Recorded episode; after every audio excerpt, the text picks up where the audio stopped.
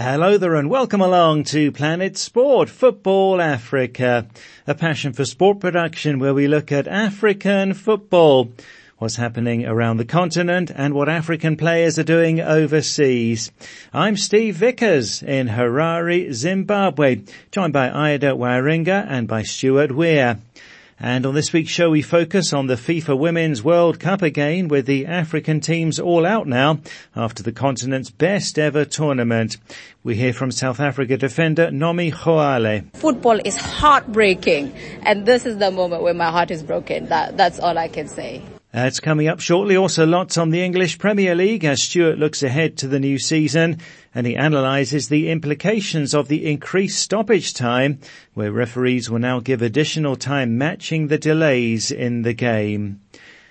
So the African interest is over at the FIFA Women's World Cup in New Zealand and Australia, uh, but there were three African teams in the knockout stage for the first time, although those round of 16 matches were just too tough. While Nigeria did reach the quarterfinals back in 1999, uh, the tournament had just 16 teams then rather than 32, and there was no round of 16, so they went from the group stage straight to the quarterfinals. That means no African team has ever won a knockout match at the Women's World Cup, but having three teams in the knockout stage this time means there's no doubt that this is Africa's best ever Women's World Cup, although maybe we thought that it could have been even better. Well, Nigeria were in a great battle with England, losing on penalties after a goalless 120 minutes. Here's the Super Falcons coach, Randy Waldrum. We can be and probably should be one of the top teams in the world. You know, I, I certainly hope that FIFA ranking uh, goes from 40 to a, to a, to a better number than that. But, uh, more importantly, I, I think we've just shown that we're capable of, of playing with anybody. I think what you saw a little bit today maybe was England having a little bit more uh, experience in playing these kind of matches and being able to handle playing a man down and managing the game in the ways that you know you have to learn how to manage those matches. And I think maybe we saw a little bit of experience, you know, with that today, maybe that's where we fell just a little bit short. And, um, I don't know what they thought we would do, but we anticipated that they thought we would sit back like we did the first two or three matches, and um, I thought we really pressed them well. That's Nigeria coach Randy Waldrum and uh, so closer for the Super Falcons, Ida. So close, Steve. I mean, it took hitting the crossbar twice and then going into penalties to stop Nigeria. But overall, it just wasn't their time. Sad as it is for the fans, myself included, it just wasn't. But what a valiant, valiant effort. And of course, there is no escaping that stomping incident between Nigeria's Michelle Alozie and England's Lauren James. I mean, that's all Twitter has been talking about this week. But focusing on the team and once again, what a good job by the ladies. Their group stage was also quite commendable. They'd kept two clean sheets against some impressive teams, you know, amongst them Canada, who are Olympic champions. They are ranked seventh in the world. And the Super Falcons also had to come from behind when they beat home team Australia and that was in front of a crowd of about 49,000 people. And they finished the group unbeaten. It's quite unfortunate, Steve, to have to take this on a negative tangent. But the worst thing is that instead of the ladies taking a very well-deserved rest after their good work, that the Super Falcons now have to take on another almost, you know, Herculean task of trying to get their long overdue pay from the Nigerian Football Federation. This is the part that really hurts, you know? FIFPro issued a statement the morning after Nigeria's exit saying that it was time to speak out. You know, some would say maybe a bit late, but nevertheless, saying that it was time to speak out and defend the players, making sure that their contractual rights are honored and that outstanding payments are settled. By reaching the round of 16, each player, Steve, should get $60,000 as prize money from FIFA. So the NFF of course responded and in quite the belligerent way, not surprising at all. It's just so shameful really that after garnering the world's respect, that the Super Falcons now have to go and fight enemies within. Yes, hopefully that financial dispute will be resolved quickly. Now, South Africa had a tough round of 16 game against the Netherlands and they went down by a respectable 2-0 scoreline. Here's Banyana Banyana's Spain-based defender Nomvula Nomi Kgoale, speaking to reporters after the game. The audio from the South Africa Football Association. I feel extremely sad. I, I, I can only say that uh, I'm almost gonna burst into tears I think about tonight I will cry definitely in my room. I mean, it's it's so sad because you just know how good you are, and had we just buried our chances, I think we could have been having a different conversation right now, me and you. Um, football is a game of moments. Only the present moment counts. Could have, should have been. It doesn't count right now. You know. Uh, I mean, I'm saying we could have buried our chances, but does it count now? Because the game is over. But in the moment, when you are presented with an opportunity, you've got to use it. And if you don't, this is the kind of conversations we're going to have. But then again and again, if you are a footballer, if you are a sports person, we all know that these things happen. They are football is heartbreaking. And this is the moment where my heart is broken. That, that's all I can say. And I think as South Africans, every single time an opposition scores against us, we tend to, you know, be a little slumped and, you know, get our shoulders down and be sad about it. We, we find it difficult to come back right away, to be, you know, awakened that we gotta do something about it. But we really tried. We showed character and we showed that we really wanted to be back, you know, get back into the game. But it was, it was just one of those things where it's like, use your opportunity now or else it's gone. We made history. Men or women, nothing like this has ever happened. So we've got something to be really proud of. At the same time, I mean, we've got higher standards. We expected better and we wanted more. How do you describe the whole thing? The whole experience? Mystical. Mystical. There isn't anything else that matches it. Emotionally, spiritually, mentally, physically, mystical. I can't put it in words. Yeah. Every single time I, I, I stepped on the field, I felt like I was I couldn't, I can't say cloud nine because I'm trying to find words, but it's so difficult. I mean, awe every single time. I feel like I'm fulfilling something in me. And so every single touch I made, every single run, every single uh, voice I heard, every single moment, it was out of this world. For me, yes. In the game against Argentina, when I spoke to you, you were very harsh on yourself and on the team to say you could do better. And we saw that uh, against Italy, but now today it didn't come to fruition. But do you think as a team you've improved uh, over the years? Over the years, yes. Now we are more pompous. We know what we want from ourselves. We have standards. Now it's no longer about rankings or looking at a team as, as larger than life that you cannot be able to reach or you cannot be able to challenge.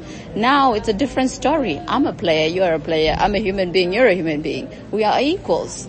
All that's left on the field is that the ball is rolling. It could go either way. So that's the mentality. It could go either way. And today was a perfect example.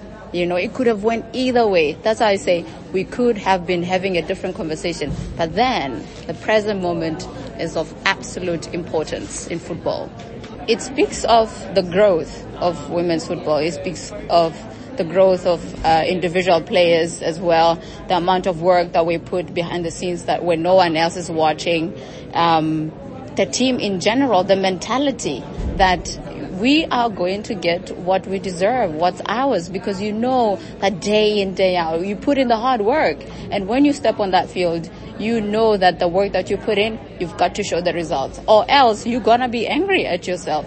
Like against Argentina, I was mad. I could not believe that we, we got a draw when we knew very well that we could have gotten a win, for example. But then when you don't get the results, that's where heartbreak comes in because you know how hard you've grafted to get to this point.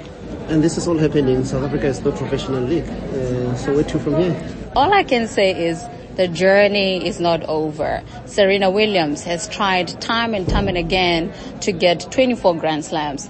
Time and time and again she fell short, but she kept trying and trying and trying because it just wasn't enough for her until she just decided to let it go. For us, it's the same thing. Yes, this is the biggest stage in the world, but the journey is not over. We've got the Olympics, we've got the USA, the international friendly that's coming up. It's a big deal for us because we've got to show something there, right? It's a test. So there's so many things that are upcoming. Uh, I'm not short-sighted, so I'm looking, you know, ahead that maybe even, you know, some of the players can receive offers from these good teams because we really got, have got brilliant players. So the journey is interesting. I'm really, really looking forward to see what's going to happen beyond this tournament. That's South Africa's Spain-based defender Nomvula Nomi Kgoale speaking to reporters after the 2-0 loss to the Netherlands. Uh, that audio from the South Africa Football Association. Amazing interview there, all about the passion of representing your country. Um, so Ida, it uh, could easily have been more for South Africa. Uh, there will be questions about letting leads slip in games, but uh, so many positives too. Definitely more positives than negatives for me, Steve. And on what the team needs to improve on, well, if there's one team that's shown that they can learn from their mistakes and improve, it's South Africa. From going home at the last World Cup without a win, without a single point, to this World Cup getting to the knockout round, a first for South Africa by the way, be it the men or the women, and for the women specifically, this is an addition to their first WAFCON title last year. Simply amazing. And look, their Dutch opposition, well, it was no small team. I mean, this is a team ranked ninth in the world. And rankings aside, it is a team that topped its group ahead of back-to-back defending champions United States, who, you know, granted are on a bit of a decline. Banyana's amazing run aside, Steve, I love the conversations that this performance has stirred up. Not forgetting, of course, that South Africa is bidding to host the 2027 Women's World Cup. So between these two major things, the country really needs to improve the state of its women's football. You know, it's interesting to see the likes of SAFA president Danny Jordaan leading praises for Banyana, knowing full well the obstacles that the federation put in the team's way and that even in Australia and New Zealand, the ladies had just come from another row over pay with SAFA. Look, times are moving, Steve, and it's not going to cut it anymore for South Africa's biggest claim to fame in football to be that they hosted the Men's World Cup. A monumental achievement that few can accomplish, by the way, you know? No one can take that away from them. But they do need to put in a bit more gear to professionalize the women's league. I mean, the men's game is overflowing with sponsorship. And for a country like South Africa to have started a women's league only in 2019 is beyond shocking and frankly disappointing. A few clubs sure have professional women's teams. I mean, we saw the Sundowns ladies, for example. They clinched the 2022 CAF Women's Champions League. So some positive flashes here and there, but I maintain more needs to be done. In terms of the bid, well, South Africa will be up against Brazil, as well as two joint host bids, one from Mexico and the US together, and the other a combined one from Belgium, Netherlands, and Germany. SAFA officials actually met with FIFA in Sydney on Thursday to state their case as potential hosts for the World Cup in 2027. Banyana Banyana has been such a fixture in African women's football. And you know their story, right? Well, until last year at least. Getting to the finals and losing time and time again. You know, always the bridesmaid, never the bride sort of thing. And it's been this way for so long that we forget that the first national team played just three decades ago. And I'm going to give you a bit of a throwback anecdote here, Steve. well, the first ever Banyana Banyana game was in 1993. That was when they beat Swaziland 14 0.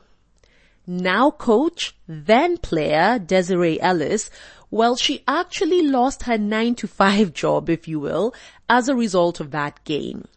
So she used to sell spices at a meat market, right? And when she was late to work because the bus got a puncture on the way back, she got fired.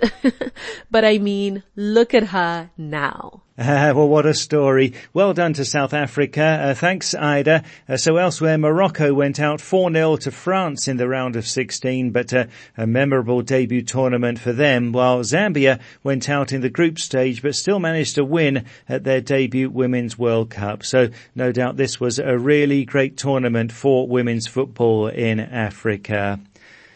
Well, this is Planet Sport Football Africa, brought to you by Passion for Sport. Still to come, Stuart on Arsenal's win in the Community Shield. And you can follow us on Twitter at Planet Sport FA, and you can download our app and listen to the show anytime and access past programs in our archive. To download the app, go to the Play Store or the Apple iTunes App Store and enter Planet Sport Football Africa. And our website is planetsport.tv. And there we've got a new blog about the faith of Liverpool forward Cody Gakpo, who says it's about learning how to live your life with the gifts that God has given you. That's on our website, planetsport.tv, and you'll find it in the blog section.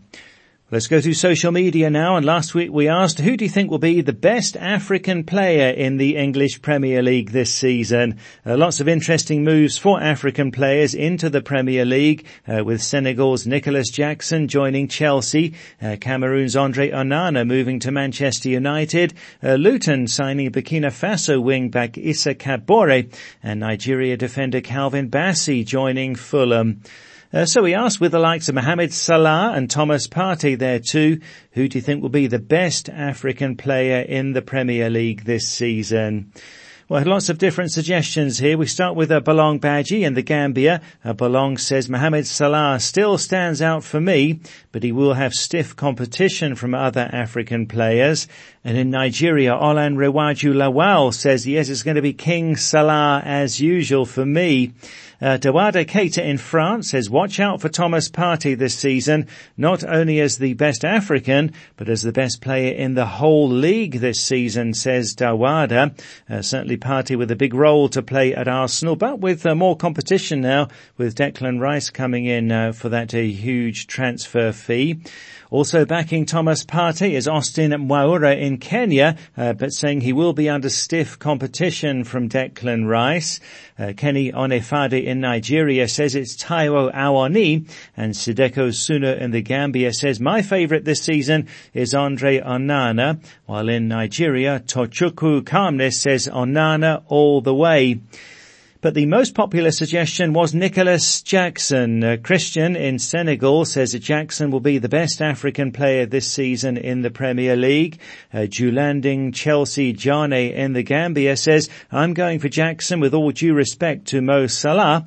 I've been following Chelsea in the pre-season. I've seen some Drogba in Jackson's movement, the pass and running behind the defenders, and he's always hungry for goal, which is interesting and amazing, and the Blues all the way, says Julanding.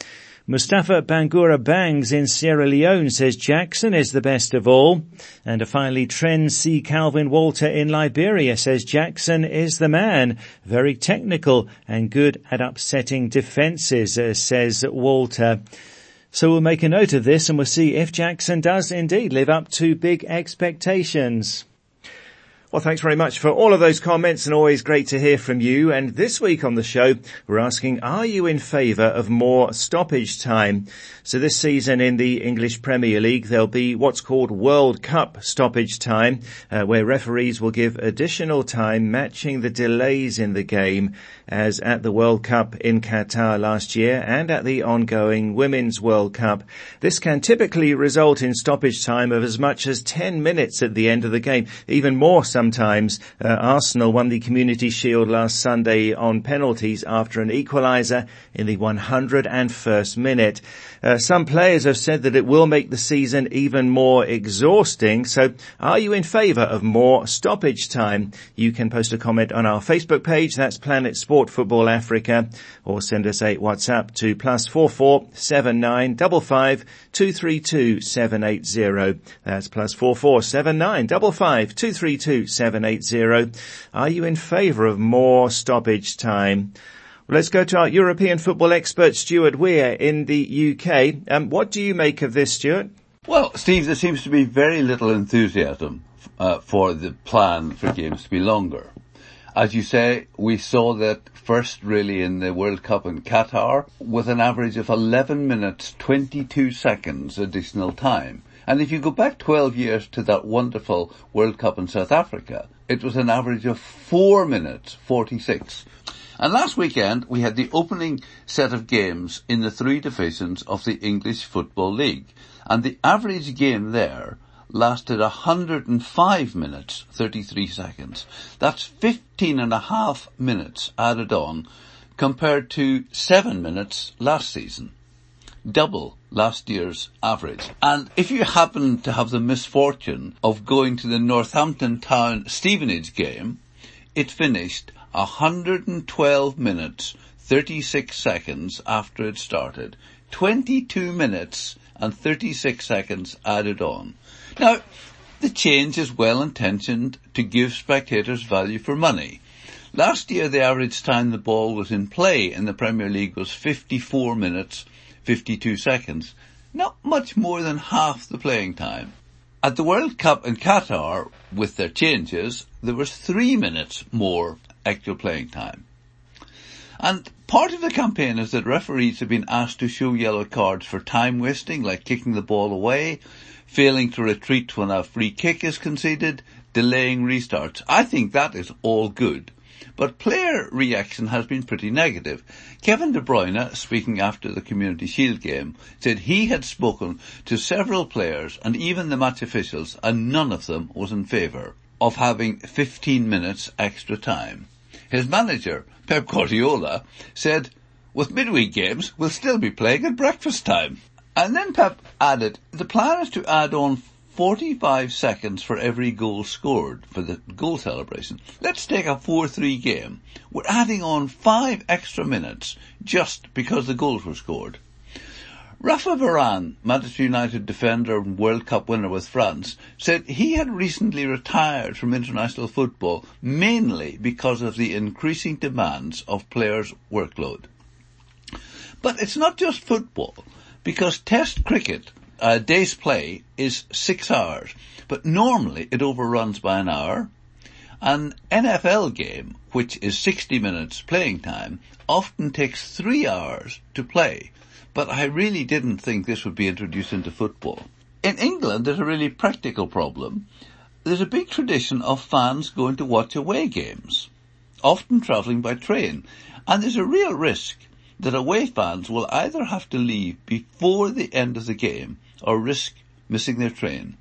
I understand the problem, but I don't think playing 15 to 20 minutes extra is the solution. Well, yeah, quite a controversial one. You can tell us what you think uh, on our social media on our Facebook page, Planet Sport Football Africa, uh, or send us a WhatsApp to plus four four seven nine double five two three two seven eight zero. That's plus four four seven nine double five two three two seven eight zero. Are you in favour of more stoppage time? Uh, well, Stuart, the Community Shield uh, last Sunday was uh, exciting. Lots of stoppage time there indeed, uh, as you say. Arsenal beating Man City on penalties. Anything we can learn from the game? Well, Arsenal won the Community Shield on penalties after a one-all. And a lot is being made of Arsenal winning a trophy and of Arsenal beating Manchester City. But I'm not sure I would read that much into a result given that Arsenal equalised in almost the last minute with a deflected goal and that City were the better team for most of the game. I certainly think we learnt a great deal for the coming season from that game. And yes, we have to start with Arsenal's goal coming in the 11th minute of stoppage time. And early in the game, Ghanaian Thomas Partey was called for a foul, pretty innocuous foul, and he reacted by just kicking the ball away as Premier League players do.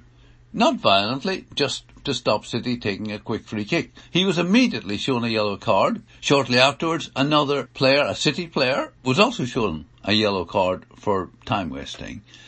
Mikel Arteta, the Arsenal manager, was incensed by a tackle on one of his players and started waving an imaginary yellow card at the referee, who produced the yellow card but showed it to Arteta.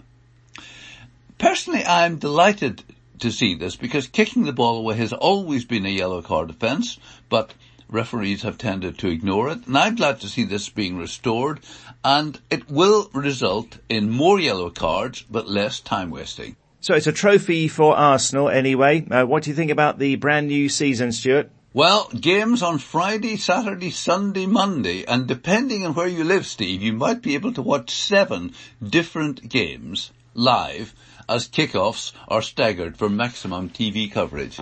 The game of the weekend is Chelsea at home to Liverpool on Sunday afternoon, a massive game for both clubs. Chelsea, after a disastrous season, finishing 12th, will be desperate for a fast start to the season under their new manager Mauricio Pochettino. But the bad news this week for Chelsea is that their new French striker, Nkunku, has injured his knee in a pre-season game in America and will be out for several months. Their opponents, Liverpool, also have something to prove, finishing fifth last season.